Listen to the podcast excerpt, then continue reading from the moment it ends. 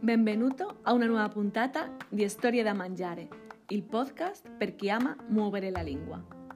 Io sono Maura e ti aspetto ogni giovedì per scoprire insieme le 20 storie che compongono questo viaggio attraverso le 20 regioni italiane raccontate dai protagonisti.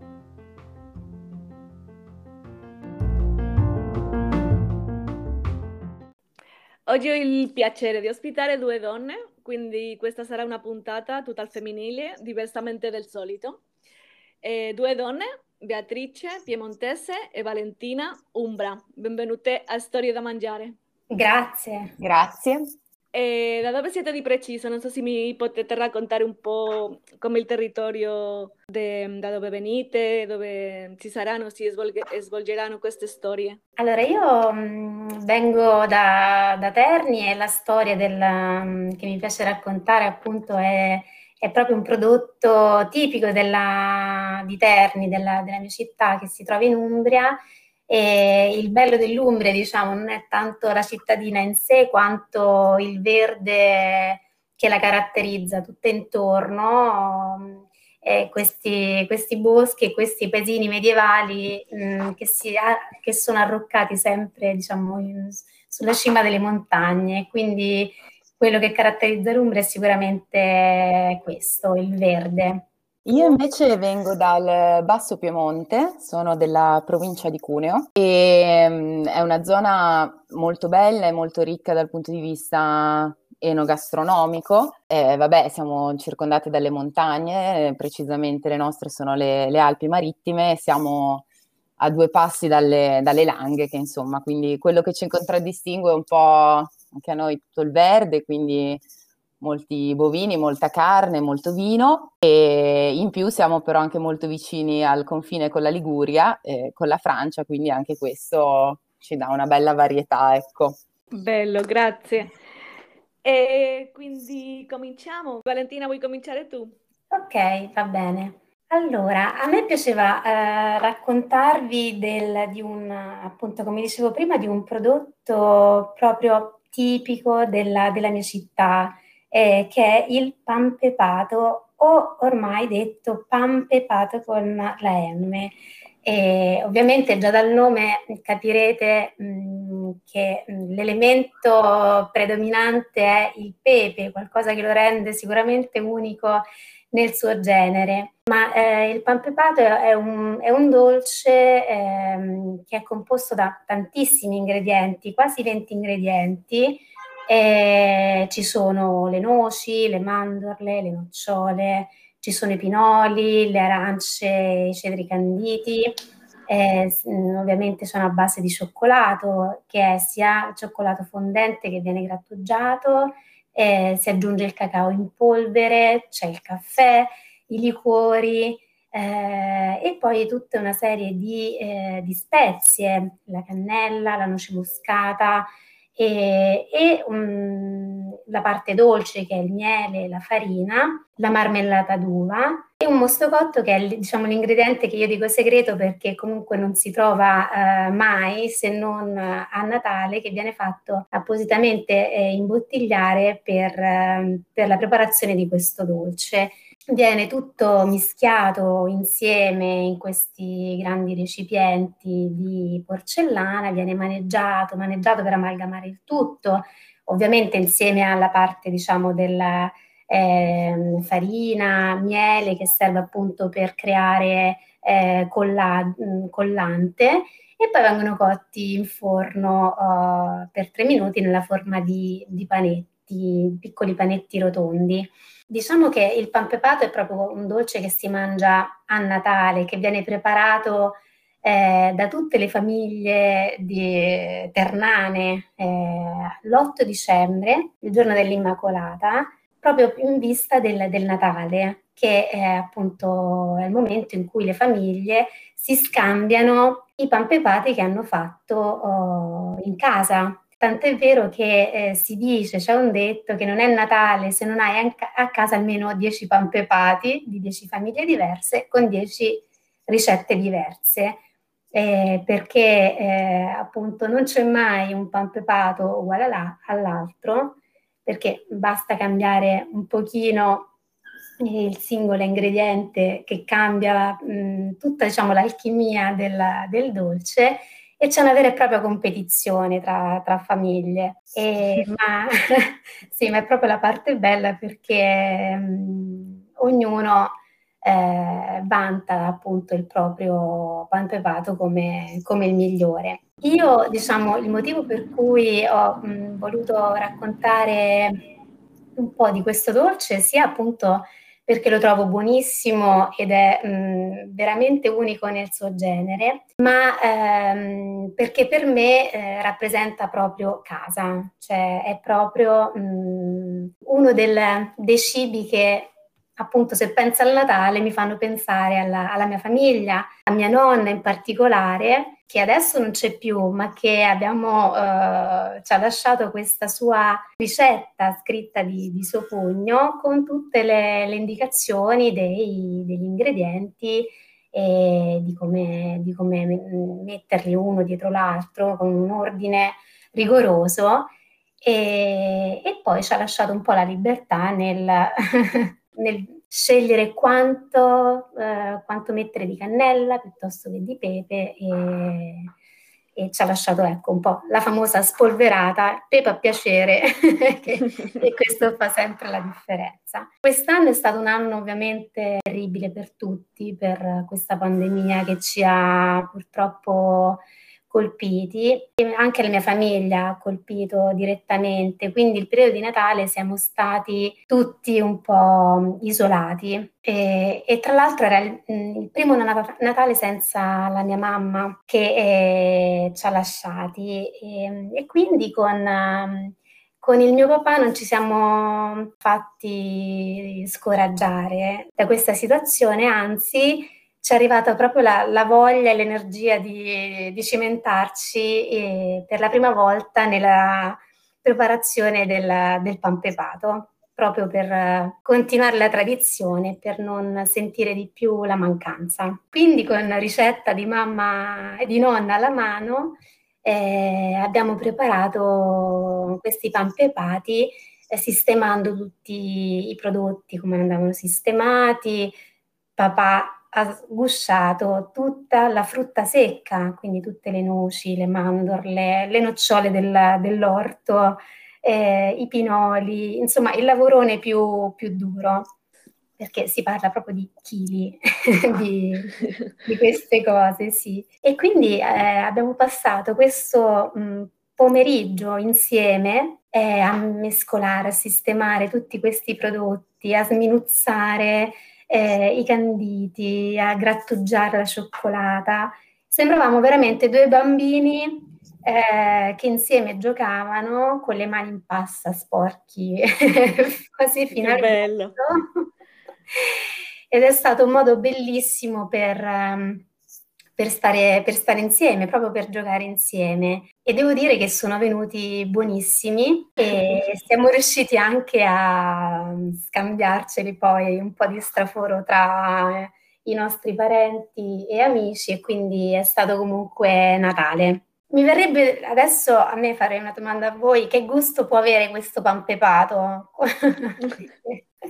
Con tutti questi eh, aromi e veramente ingredienti mh, mm, vera- assume proprio un, un sapore molto, molto particolare e unico. Sì, perché c'è il dolce, ma anche tutte queste spezie, no? Deve essere molto, molto particolare. Sì. È molto particolare mh, mm, perché mh, mm, il cioccolato sicuramente ed il caffè sono il, diciamo, il gusto che si sente subito forte come primo morso ma poi arriva subito il sapore agrumato della, del candi, dell'arancia candita e del cedro. Poi si sentono i liquori che danno questo gusto un po' dolce e, e anche un po', diciamo, eh, amaro che amalgama tutto. E, e poi ci sono tutte le, mm, la frutta secca, appunto le noci, eh, le mandorle, i pinoli, che, mh, mm, le, le, nocciole che rendono tutto un pochino più più delicato ma alla fine rimane questo piccante del pepe che resta in bocca a lungo, proprio come un calore che senti nel, nel palato, nel, nel, cuore, scalda proprio il, il cuore.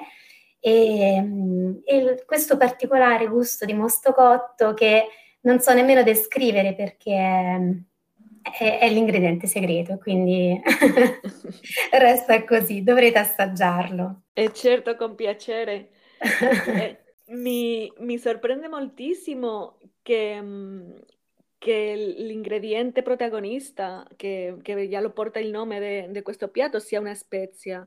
Sì, infatti è, è particolare come, eh, come gusto ehm, e ha anche una sua origine in realtà. Eh, si dice appunto che il pan pepato um, che, realizz- che, ha una tradizione in realtà molto molto antica, ma già prima dal, de- del Medioevo. E praticamente quando um, venivano le feste natalizie, eh, i contadini, quindi era un cibo povero, utilizzavano il, pa- il pane, che era appunto eh, il cibo eh, povero, ma che comunque simboleggiava la vita perché eh, ovviamente il pane è l'elemento base, veniva però arricchito con la frutta secca, con queste spezie che venivano portate dalle carovane dalla, dall'Oriente e con il miele che veniva fatto appunto nell'ambito dell'apicoltura, delle, delle, delle api e quindi creavano questo dolcino che era appunto di base eh, salata ma che veniva rivisitato in questo modo, in questo modo eh, speziato eh, e particolare, ecco. Che interessante. Sì, tra l'altro mh, devo dire che l'ho letto, non lo sapevo, un po' nell'occasione di raccontare questo dolce, ho anche letto che mh, c- c'è tutta una simbologia dietro a questo pan pepato, perché la frutta secca ha appunto una funzione protettiva, simbolica, no? un portafortuna. Si dice che fin dalla Roma antica si spargevano noci in terra per i matrimoni e, mh, a insegno appunto di buon auspicio, di buona fortuna. E nel cristianesimo invece era proprio il simbolo di protezione, questo guscio che rappresenta appunto la, la, la, la protezione. E poi l'arancio e i canditi che invece rappresentavano la ricchezza, la fertilità, la sensualità, e proprio per la, per la forma sferica che questi frutti hanno. E poi il miele come ultimo elemento aggregante che appunto veniva usato per purificare insieme al fuoco, che era simbolo di, di conoscenza e, ed elemento prezioso. Quindi wow. è un dolce quasi di buona fortuna, ecco. Se verrete a Natale a Terni, Assolutamente. Infatti, prima quando chiedevi chissà che sapore ha per voi, a me è venuto solo in mente il sapore del Natale, nel senso che questi pani con le spezie, alla fine è proprio la festa. Tu lo conoscevi già? Perché... Eh, sì, sì, sì, lo conoscevo. Sì, sì. Che poi c'è il panforte, diciamo, toscano, esatto. no? c'è tutto quel filone, questo diciamo più carattere rispetto dato dal caffè e dal cioccolato che invece non trovi nel sì, è più, più forte. Ah, sì. sì. E, ehm, anche questo che hai raccontato, di che sia un... che um, c'è dentro di questo dolce un contenuto simbolico così alto, magico, non so, non so, mi fa pensare un po' in... che forse è questo una, una delle ragioni di, dello scambio che hai raccontato, no? che anche mi è piaciuto, come, come sì. succede questo scambio di, di doni, di pampepati fra le famiglie. Sì, sì, mm, quando non c'era la pandemia ci si recava a casa delle, degli amici, i parenti, poi noi abbiamo una famiglia molto numerosa, ehm, mamma ha tre sorelle e più c'è la nonna, ci sono tutti i nipoti e abitiamo tutti vicini, quindi eh, con loro è proprio... ehm, eh, siamo tutti vicini e quindi ce lo scambiamo così, ma la nonna paterna era colei che aveva proprio una produzione industriale, ne faceva tantissimi, 50 minimo, da sola, poi soprattutto nella notte. Infatti non l'ho mai vista al lavoro, nonna. E ho sempre trovato il dolcino fatto, sempre... il topino del pan pepato. esatto, esatto.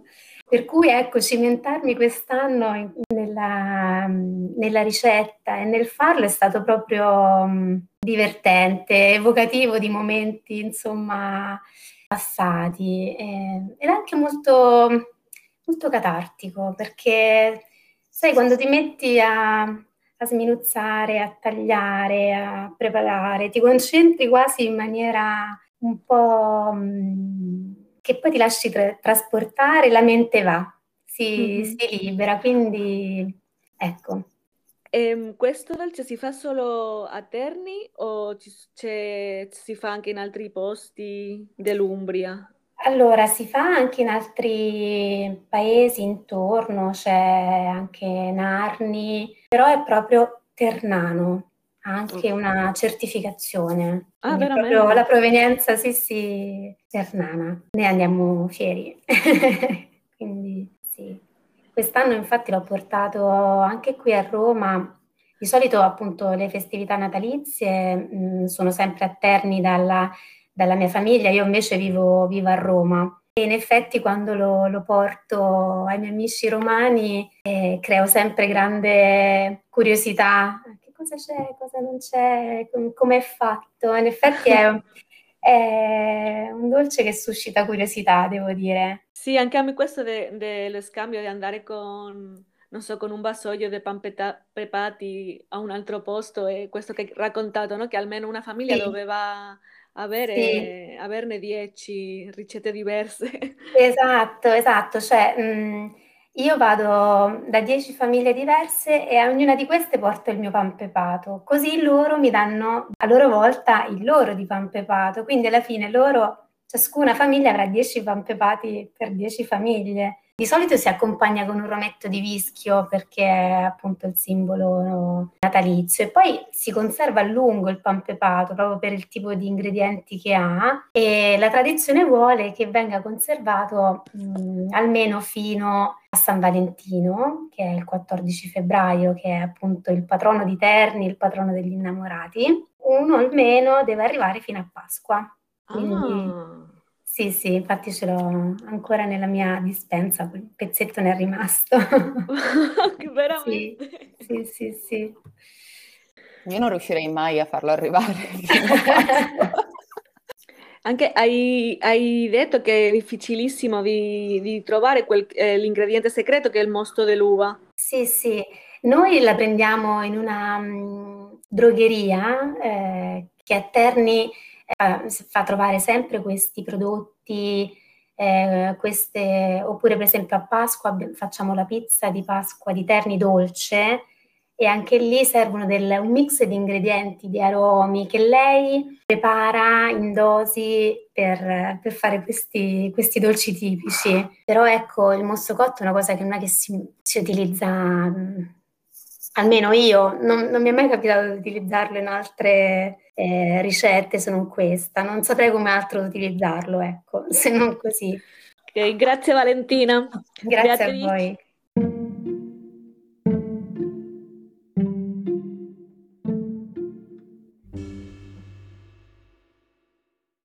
Beatrice, prego. Io invece vi vorrei parlare di un, di un piatto che ha origini contadine, è un piatto povero in realtà. Eh, quindi il, il, contrario, non è un piatto da, da, della festa. Ecco.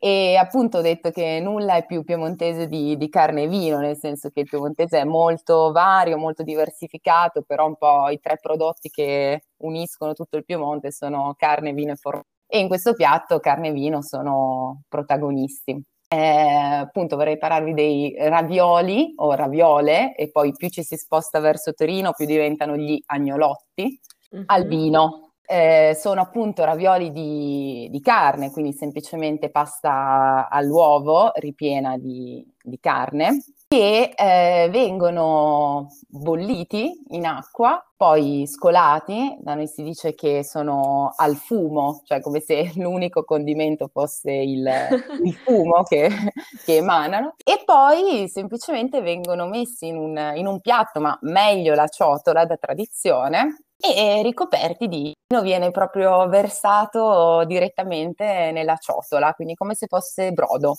Il vino, beh, ci vuole un un rosso eh, piemontese chiaramente, però ancora meglio se è il vino proprio per questa sua mh, mm, tradizione contadina, se è il vino del nonno, dello zio, della zia, e ha un gusto molto particolare come, come, ci si può aspettare. Poi appunto dato che il vino diventa brodo, eh, eh si mangiano col cucchiaio, quindi per tirare mm, più vino possibile, no? per prendere alla bocca più vino possibile. Eh, nelle famiglie più temerarie si dà da mangiare anche ai, ba- anche ai bambini. Veramente? In Piemonte non ci facciamo mangi- mancare niente. Io mh, assolutamente da, da bambina lo, li mangiavo. L'unica eccezione è che ai bambini si, lo si fa mangiare con la forchetta, quindi Ma... e il vino rimane. Ah, ok, ok, quindi per essere un po' politicamente corretto, diciamo.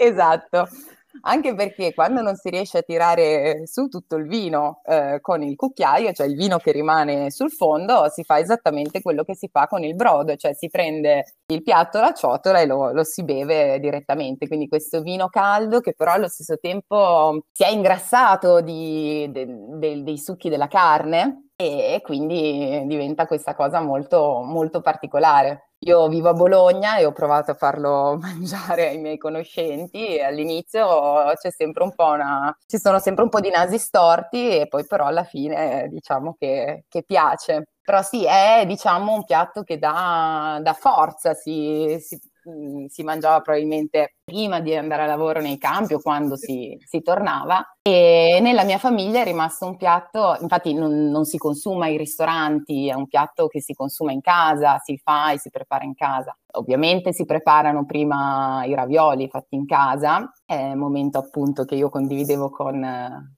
con la mia nonna, con la mia mamma, e poi invece appunto si, si fanno in casa è un piatto appunto che per me è rimasto anche un piatto delle feste, nel senso che nella mia famiglia si mangia a Natale, a Pasqua, però insomma invece di solito si mangia ne- nelle case, non, non dico tutti i giorni, ecco, non è un piatto quotidiano, però sicuramente non al ristorante. E, e perché questo? Perché perché hai detto che, mm, che, quando l'hai fatto provare agli altri, non so come l'hai detto, nasi storti, hai detto? Sì, che storgevano un po' il naso, perché comunque è, un, è molto particolare semplicemente usare il vino come, come, brodo, non è qualcosa che si mangia solitamente, okay. è un gusto molto particolare perché il vino poi si scalda e non siamo abituati a mangiarlo così. Con, cioè, è vero che lo beviamo accompagnandolo ai piatti, però proprio ritrovarcelo nel piatto caldo okay. con i ravioli che galleggiano se non si è abituati. Ok, e... è un piatto veramente particolare perché l'ingrediente, il vino come ingrediente di un piatto non è così comune, eh, abituale ne, nelle ricette, anche nel Piemonte, anche se è un posto dove c'è il vino. Mm. Sì, beh, di solito ad esempio abbiamo altri piatti con col vino, eh, tipo il brasato, il barolo, semplicemente la carne si fa eh, marinare nel vino, poi si mette a cuocere, oppure di solito si fanno delle salse però più elaborate, delle riduzioni di vino. Okay. Invece qui è proprio niente, dalla bottiglia al piatto. Quindi... ok, zuppa di vino. sì, esatto, è proprio una zuppa di vino. E per me è veramente molto caratteristico di, di quello che, che, siamo noi piemontesi, quindi insomma. L'identità lui, liquida. Sì, esatto, esatto, ci identifica, ci identifica molto. E appunto, ovviamente io ero solita prepararli con, con, mia nonna, mia nonna faceva tutte le sue modifiche ai ravioli, di solito sono esclusivamente di carne o con ehm, borragine o spinaci, e invece mia nonna li mischiava un po' con un'altra ricetta di ravioli tipica, che sono i ravioli rise koi, che vuol dire riso e cavoli che invece sono, diciamo appunto, hanno un altro tipo di ripieno, ma mia nonna li mixava un po', faceva carne, riso e coi, così, anche perché il motto di mia nonna era più ne metti più viene buono e quindi metteva un po' tutto. E però appunto senza mai in realtà avere una ricetta precisa, quindi da bambina li facevo insieme a lei, poi con mia mamma un po' li riproducevamo, adesso che mia nonna ci ha, ci ha lasciati lo scorso anno, adesso ci ritroviamo in mia madre senza ricetta, ma in qualche modo doverla un po' andare a, a ricostruire con i nostri ricordi di quando li preparavamo con lei e, e ad assaggio, cioè ogni volta che li facciamo li assaggiamo e diciamo ah no, dobbiamo modificare questo, questo e quest'altro è un modo per ricostruire anche la presenza di mia nonna ogni volta. Ecco. Che bello, è una ricetta in progress, diciamo. Sì, sì, sì, sì. Eh, ogni volta dice, lei appunto, lei non dava mai le sue ricette, era molto, molto gelosa, quindi invidio anche molto Valentina perché invece è rimasta una ricetta precisa. Non riuscita. esatto, invece no, mia nonna è gelosissima, quindi non diceva mai che mia madre diceva una cosa, me ne diceva un'altra un po' diversa, forse anche per questa voglia che aveva di farsi ricordare. Infatti non posso dire assolutamente niente, un po' perché non lo so, un po' perché mi ha sempre minacciato di venirmi a trovare nei, nei, negli incubi anche dopo. Quindi insomma, non...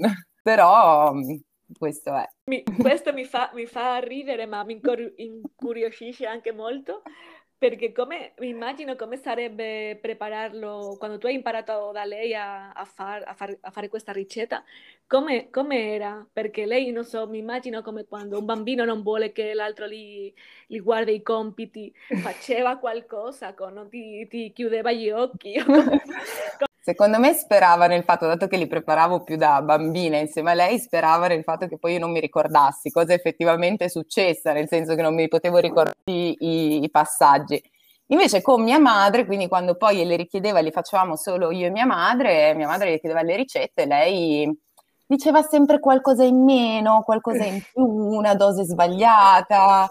Incredibile. E questo soprattutto nell'eterna guerra con sua sorella, da questo punto di vista, che anche sua sorella, cioè la, la zia di mia madre, è uguale e quindi si scambiavano sempre queste ricette, ma facevano molto ridere perché poi il risultato era che si chiamavano e dicevano: Ah sì, l'ho fatto quel piatto di cui mi hai dato la ricetta, ma non mi è venuto come il tuo. Mm. E, c'era, e, c'era, l'altra che godeva da sotto, diceva: Eh, per forza. Quindi sì, è molto, è molto buffa allo stesso tempo adesso per questa cosa un po' la maledico, un po' invece sono contenta perché appunto mi fa venire voglia di, di farli di più, di, penso di più a lei quando li faccio e insomma hanno più, più, più emozioni, portano eh con sì. loro più emozioni. Ecco. Eh certo, anche mi, è, è, proprio il contrario della nonna di Valentina, perché non so se lo hai detto, che perché mi hai, mi hai inviato una foto della ricetta incorniciata. Quella l'ha incorniciata papà. Eh. Lei aveva dato soltanto il foglio, poi l'abbiamo ritrovata e papà l'ha voluta incorniciare addirittura. Ok, quindi non è che voi le avete chiesto alla nonna di, di scriverla, ma lei gliel'aveva scritto prima? Sì, sì, l'aveva scritto, no, credo che papà gliel'abbia chiesto, dico la verità, non l'ha fatta di sua spontanea volontà. E comunque, ehm, come avrei visto, sul, diciamo, parte delle specie c'è sempre a piacere, una spolverata, per cui a piacere potresti sbagliare completamente la, l'alchimia della, della cosa. Eh, certo. Anche Beatrice ti volevo chiedere perché il vino, non so se la tua famiglia lo faceva a casa il vino, il vino proprio. Sì, sì, quello di, di mia zia si aveva sempre per questa ricetta. quello che, quelle bottiglie buone, perché ovviamente poi quando si fa il vino in casa a volte lo apri e invece ci condisci l'insalata, nel senso che è un po' aceto, però invece no, le bottiglie buone, certo, sì Ah, si, si usavano quelle, altrimenti si può usare un altro vino, sì, un rosso, un dolcetto, un nebbiolo, insomma. Mm. Ecco, magari non sprecherei per, per, questa, per quest'uso, però insomma, comunque un buon vino rosso corposo. Ma dai, si devi bere il, il vino a cucchiai, meglio che sia buono. no, no, no, buono sì, certamente buono, però ecco, non, non c'è... Eccellente. Eh, però col fatto che, che si scalda è, è, molto diverso poi rispetto a quando lo devi degustare, quindi magari devi avere un buon vino da meditazione o che ne so, è proprio un, un uso diverso. Che poi, mh, scusami se, se, ti interrompo, quindi mh, cuocendo però la, la parte alcolica va, va via? Sì, no? Beh, no? un po' Mm. Esattamente sì, però non, non, bolle in realtà il vino, cioè il vino è, mm, si scalda solo con il calore dei ravioli, poi ah, ovviamente ah, okay, non, non è, okay. è, già a temperatura ambiente, quindi si scalda abbastanza, però non mm. è comunque non, non cuoce, bollente, ah, ah, no, ah, non cuoce. Questo mm. infatti... E allora no, allora lo conserva tutto. no, no, lo conserva tutto, infatti ha questo, questo sapore alcolico, cioè proprio ti arriva quest'alcol. Meraviglioso. Però mitigato da tutti e mescolato insieme a tutti gli altri sapori, odori. E lo, lo cucini spesso questo, questo piatto? Ehm, allora, il problema appunto, il discorso del fare i ravioli è comunque qualcosa di lungo, quindi se si vogliono fare i ravioli a mano, eh, effettivamente no, non si può fare spesso ormai con i, tempi che abbiamo purtroppo, quindi più, diventa più il piatto della domenica e della festa per questo motivo. Mm-hmm. Eh, però infatti di solito quando ne faccio poi ne faccio sempre un po' di più, li metto a congelare perché così poi è più veloce e li posso mangiare più spesso. Eh, certo. Però sì, è comunque un piatto che non è che mangerei appunto tu, tutti i giorni. Una volta sì, si mangiava tutti i giorni, ma ricordo mio, mio il vino come brodo non è l'unico piatto in, in cui si usa. Ad esempio, mm, mio nonno mi faceva tantissime volte la, la, minestrina al latte, quindi tipo la pastina cotta eh, nel, nel, latte invece che nel, nell'acqua, nel brodo. Mm-hmm. E, e, poi lui però un po' di vino ce lo metteva sempre dentro, cioè a me no, non sia mai. A me no, ma lui sì, quindi c'è niente, c'è proprio questa cosa, questo gesto dei nonni di prendere la bottiglia dal tavolo e comunque un po' nel piatto come brodo metterlo. E, però sì, è un gusto che appunto non incontra proprio il quotidiano, ecco. E ti ricordi l'ultima volta che, che, lo hai mangiato o che lo hai cucinato? Perché non so se è stata la, la stessa mm. volta. No, è l'ultima volta che, che l'ho mangiato è stato probabilmente eh, prima del, della pandemia, l'ultimo Natale con, con, mia nonna. Sì, probabilmente è stato l'ultimo Natale con mia nonna, cioè il Natale prima della pandemia, ecco. E lo avete fatto insieme? No, non l'avevamo fatto insieme quella volta perché appunto io arrivavo da, da Bologna un po' tutta, di, di, fretta e furia e quindi no, li aveva fatti lei, quindi sono anche stati gli ultimi che ho mangiato fatti, fatti da lei. Ok, bello. Non avevo pensato a questa cosa, che effettivamente l'ultima volta era ancora l'ultima volta che me li aveva fatti lei. Grazie per avermici fatto pensare. Oh. E poi da quella ultima volta che te, la, te, li hai cucinato, te li ha cucinato lei, e poi non, non, non hai... Non Ho fatto di nuovo i ravioli, sì, però poi conditi in un altro modo, e non al vino, perché alla fine poi vivo con altri quattro ragazzi e poi magari me li mangio da sola, e quindi mi sembra un po'... Però sì, eh, adesso ovviamente dopo quest'oggi ne ho una gran voglia, quindi in questo me li farò di sicuro. Ok, quindi non è un piatto che tu mangi soltanto, diciamo, come in inverno, o lo puoi mangiare in qualsiasi epoca, è un po' più i tuoi ricordi o i tuoi bisogni de, di casa in certo senso che la stagione, forse? O... Sì, beh, sicuramente il bisogno di casa. Sicuramente è vero che è un piatto leggermente più invernale, però ecco, i, i veri spiriti piemontesi lo possono mangiare sempre, a parte il 15 d'agosto forse. Eh, ricordo di una volta in cui mi, è, mi, era venuta una gran voglia di, di, polenta il 13 d'agosto, quindi secondo me posso farcela anche con i ravioli al vino. quando, quando, il Piemonte chiama non c'è, in questo eh. senso, quando questi gusti di casa chiamano non c'è stagione che tenga, devo dire. Eh sì, certo, perché è più forte, è più forte sì, quello. Sì, sì.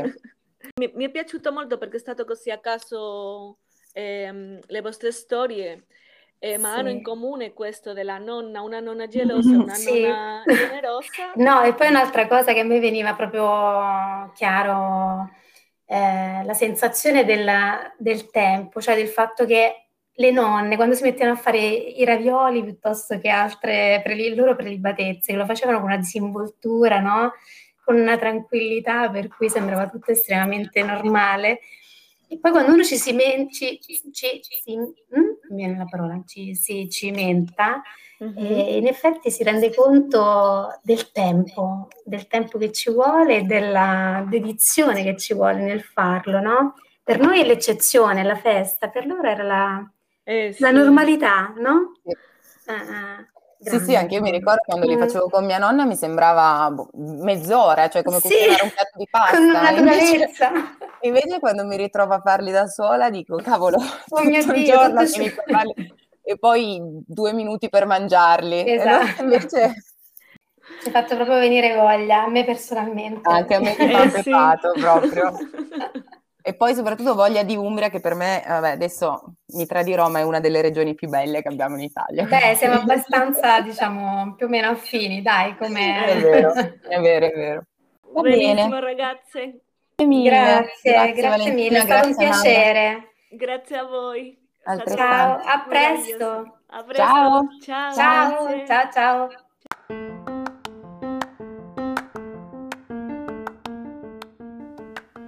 Anche grazie a te per averci ascoltato e ci vediamo giovedì nella prossima tappa di questo viaggio.